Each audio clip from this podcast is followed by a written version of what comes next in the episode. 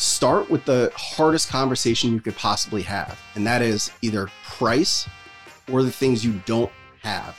So for me, we're a personal training company. We don't have some of the fancy things like pools and saunas and lavender scented towels that people will walk around on trays like at some of these fancy gyms. So I am always going to lead with that.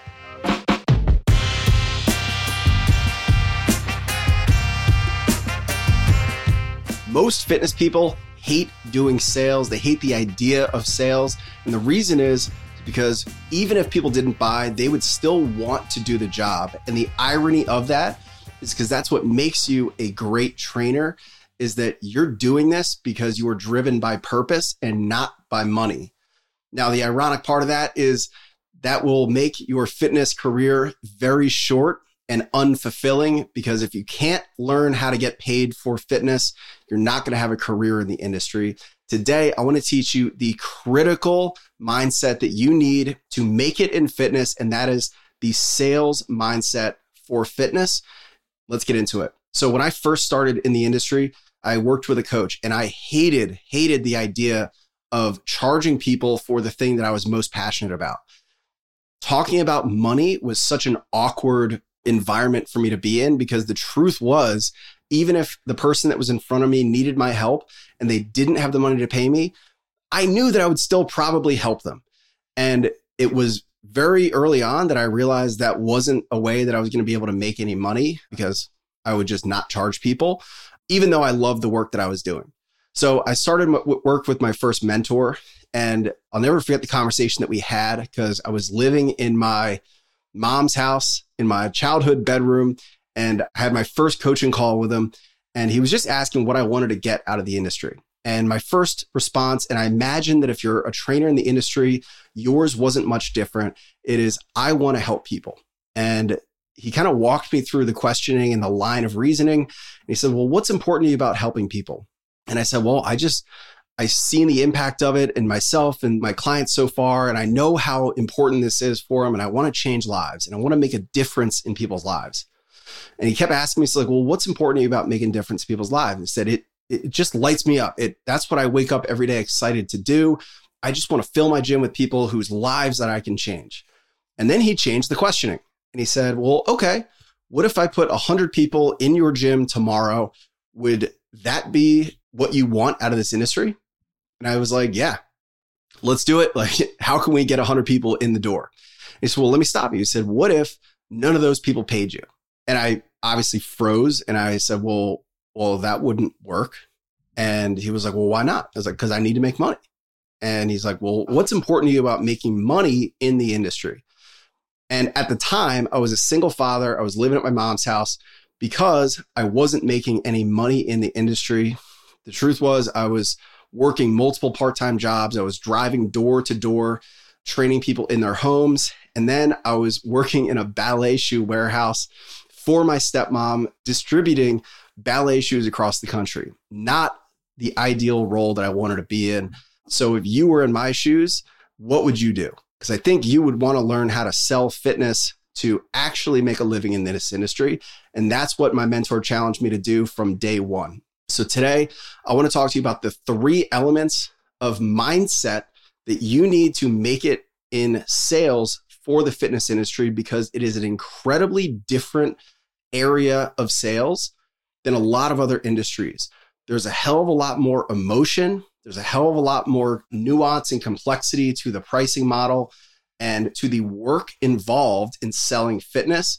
And if you can nail the three A's of the sales mindset, you're going to have a great foundation to work off. So let's get things started. Fitness sales is a lot different from selling in a lot of other industries. The worst thing that you want to be is come off like the dorky, pushy salesperson that everybody thinks of when they think of sales, that cringy feeling that you get when you think about a salesperson. That's the last thing that you want to look and sound and come off like in sales for this industry. So before I get into the three A's of the fitness sales mindset, I want to start with this. Fitness sales is a lot different from selling products and services in other industries because of the emotion and vulnerability involved in the sales process. People are hyper, hyper critical and defensive about being sold fitness. So, the first thing you need to know is that you cannot come off like the dorky, pushy salesperson and use the same language and look or sound like any type of salesperson that causes that defense mechanism to go up because that's the first thing that is going to push people out the door. The first A of sales is the understanding of the human psychological need for autonomy. What autonomy means is the psychological need to make your own decisions and to be in charge of your own life. Now, the reason sales causes this reactance in a lot of people is because they feel when they're being pushed on and when they're being sold to, their autonomy is being stripped. And if you want to make it in fitness sales, you have to do everything that you can to avoid feeling like you're making them make a decision. And you don't want to sell to them. Really, you want them to sell you on taking them on as a client. And that sounds a little cheesy and maybe out there, but I'm going to show you exactly how you can do this in a way that comes off naturally and incredibly authentically. Now, the first thing is why the old method of pushy sales and asking for the sale and assumptive closing is not effective is this. Prospects know that everything you say about your product is said by everybody else. So if you say we are the best gym to go to, we have the best training solution, we have you know the best thing for our X, Y, and Z target market, they know that if they go to the gym down the road, that person is going to say the exact same thing about their product and saying why their product is better than yours. People are just immune to features and benefits in sales. Really, the heart of sales in this aspect is speaking to the human being and connecting on a deeper level and letting them make the decision for themselves and not coming off as desperate or pushy. And this is especially effective when it comes to your team members. So if you have an employee or a coworker that's doing sales, the prospects are smart enough to know that in this day and age, that person, whatever they say, if they got fired tomorrow, so if I fired my salesperson tomorrow and they go work at the gym down the road, they're going to be saying the same thing about the gym down the road. And that's the old method of sales that is just no longer effective and that the second you start selling, pushing benefits and pushing for a close, people are going to be defensive because they're like, that's exactly what the guy down the road said. So you have to go the opposite direction and lead with the worst part of your business. And this is always the hardest and scariest thing to take on. But if you can do this, it puts you in an incredible power frame in the sales conversation. So, what is it like to lead with the ugly side of your business? Is to start with the hardest conversation you could possibly have. And that is either price or the things you don't have. So for me, we're a personal training company. We don't have some of the fancy things like pools and saunas and lavender scented towels that people will walk around on trays like at some of these fancy gyms. So I am always going to lead with that. So if I go into a sales consult and if this person's really excited and they're wanting information, I'm going to stop them and slow down and I'm going to say, hey, listen, before we get into any of this, I just have to lead. If you're looking for a gym that has like really fancy equipment and pools and saunas and somebody rubbing lavender scented towels around her neck mid set, it's just not what we do. I totally understand if that doesn't work for you, but we're a personal training studio. We really stick to the basics of what is going to get results for our clients. Is that at all what you're looking for? So, what you're doing is you're getting them to admit that a future objection is no longer an objection. All right. So this is what's called getting rid of the in the ways. And when you do that up front, you're having the hardest conversation up front. Not only are you going to sound like an anti salesperson, because this is almost a pattern interrupt. They've never experienced somebody leading with the ugliest side of the business. It's going to make you look more trustworthy and it's going to make you not look like a salesperson. Now, what's the other hardest conversation that you can have is about price right? So you want to face that up front for two reasons. The first reason is that why waste your time with some long drawn out sales cycle if at the end of the day they simply can't afford it? Now, number two is again, you're going to look a hell of a lot more trustworthy when you don't hide the price. A lot of times people complain that the prospect says, just tell me the price, just send me your price sheet. Because they expect you to be a sneaky salesperson that's going to hide the price from them. And how do you look the opposite of that? Is to be incredibly open with your price. It's going to be very disarming and it's going to be a pattern interrupt that they're not expecting. So if they come in and be like, listen, you know, I'm interested, but cost is the biggest thing, I'm going to tell them the cost right away because they're expecting me to try to finagle a way around it or say, like, yeah, yeah, yeah, let's get to that later. But I first really need to know if this is the right fit. They've heard it. That is played out. They know those sales tricks back and front now, and you can't use them anymore. So the best thing that you can do is to be open and transparent about the price and do it in a retreating fashion. So you're going to say, Hey, totally get it. It sounds like price is your biggest concern. I know most personal training studios are going to cost about $100 per session. We're going to be about $60 per session. Is that totally out of your ballpark? Right. So you're facing the ugliest thing up front. You're having the hardest conversation as soon as you can.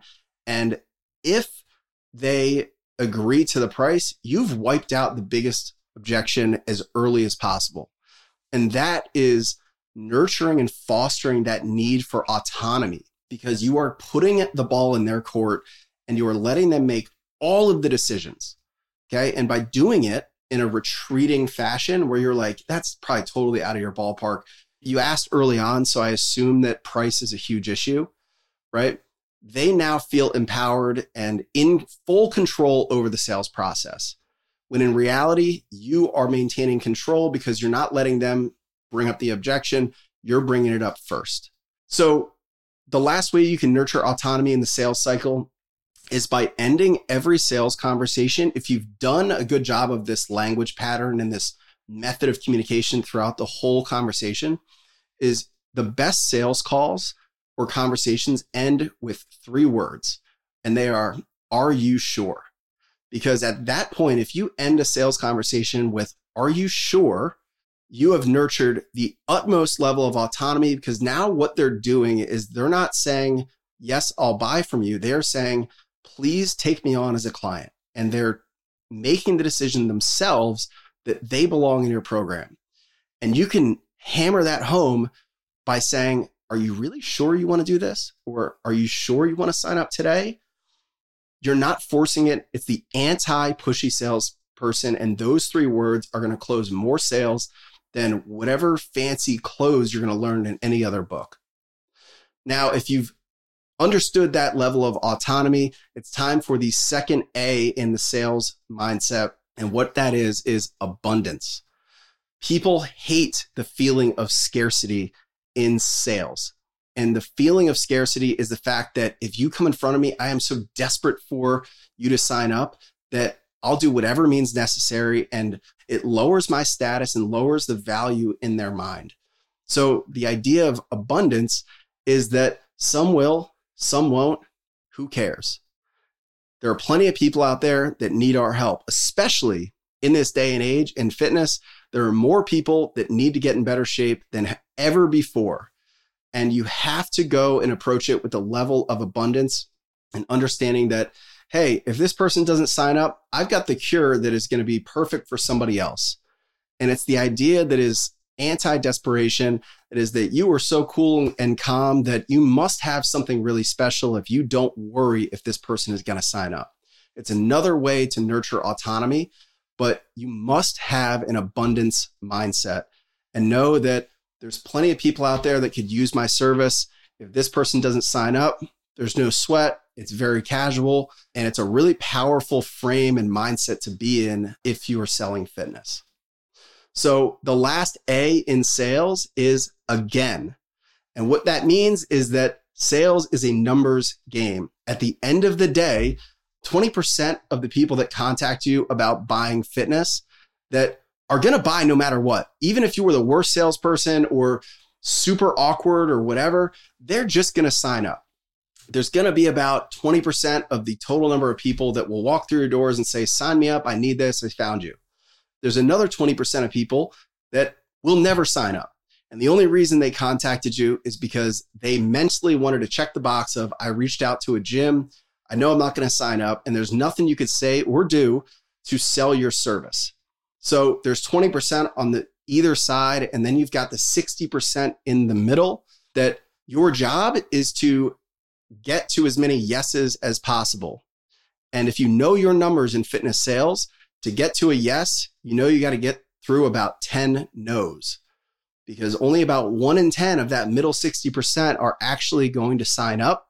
If you follow the sales cycle, if you follow the process, if you approach it with these mindsets, you do the follow up and all that, about 10% will sign up with your program. So if 10% sign up, how fast can you get nine no's? Right? It's not about trying to get to yes as fast as possible. It's almost more important to collect no's and to collect decisions. And all of that is just an understanding of the numbers game of sales. That out of those 100 leads, you want to push people to make a decision and push people to know as fast as possible because for every no that you get, you know that there's a chance that you get a yes on the next time. So if you approach your sales cycle with those three things in mind, an understanding of the human psychological need for autonomy, an abundance mindset, and knowing that there are plenty of people out there to fill my book and to create a fulfilling career for myself, and an understanding that if this person doesn't sign up, the next person might, and understanding of those numbers, you're going to be a hell of a lot more successful in the fitness industry from the sales side.